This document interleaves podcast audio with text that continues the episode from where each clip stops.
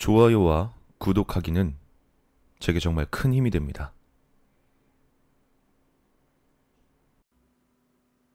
19세기 초 유령의 나라 영국에서 드디어 유령이 붙잡히는 사건이 벌어진다. 그리고 놀랍게도 유령을 잡은 사람은 고스트 헌터가 아니라 동네 자경 단원이었다. 1803년 말 영국 런던의 해머스미스 지역에서 유령 출몰로 일대 소동이 일어났다. 어느 순간 갑자기 나타난 유령이 주민들에게 목격됨은 물론 이 유령에게 쫓긴 끝에 팔을 붙잡히면서 기절을 한 피해자도 나오기에 이르렀다. 지역 주민들은 해당 유령이 작년에 직접 자신의 목을 절단하는 방식으로 자살한 이의 영혼이라 믿었다.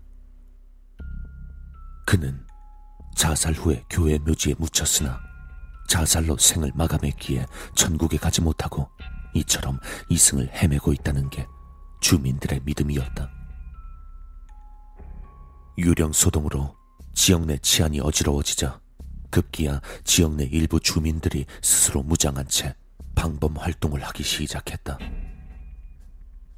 그렇게 1804년 1월 3일 지역 세무관이었던 29살의 프랜시스 스미스는 주민들과 함께 이런 방범 활동의 일원으로 일명 나팔총을 무장하고 순찰을 돌고 있었다.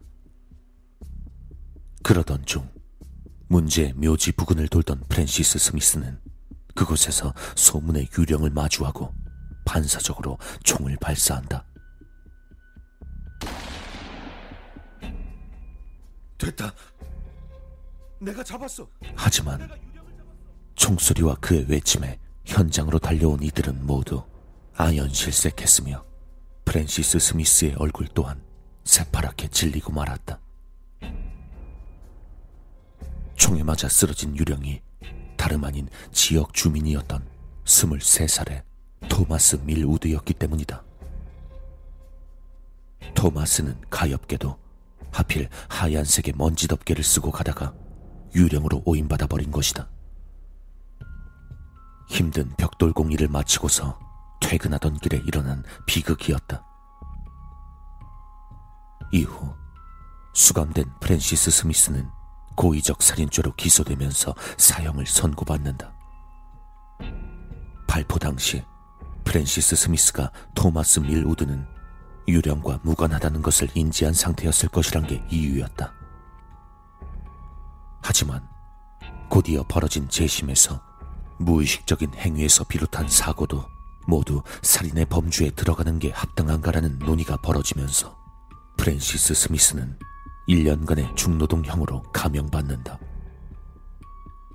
한편 해당 사건으로 말미암은 법적 해석은 영국 법계에서 1세기 이상 논쟁을 불러일으켰으며 1984년에서야 비로소 정립될 수 있었다. 해머 스미스 유령 살해 사건은 영국 법계의 판례로 남아있다.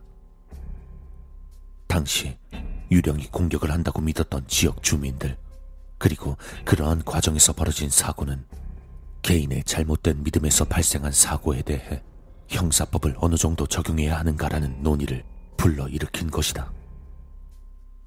결국 이러한 논의는 영국 법계에 자기 방어와 관련한 판례로 남게 되었다.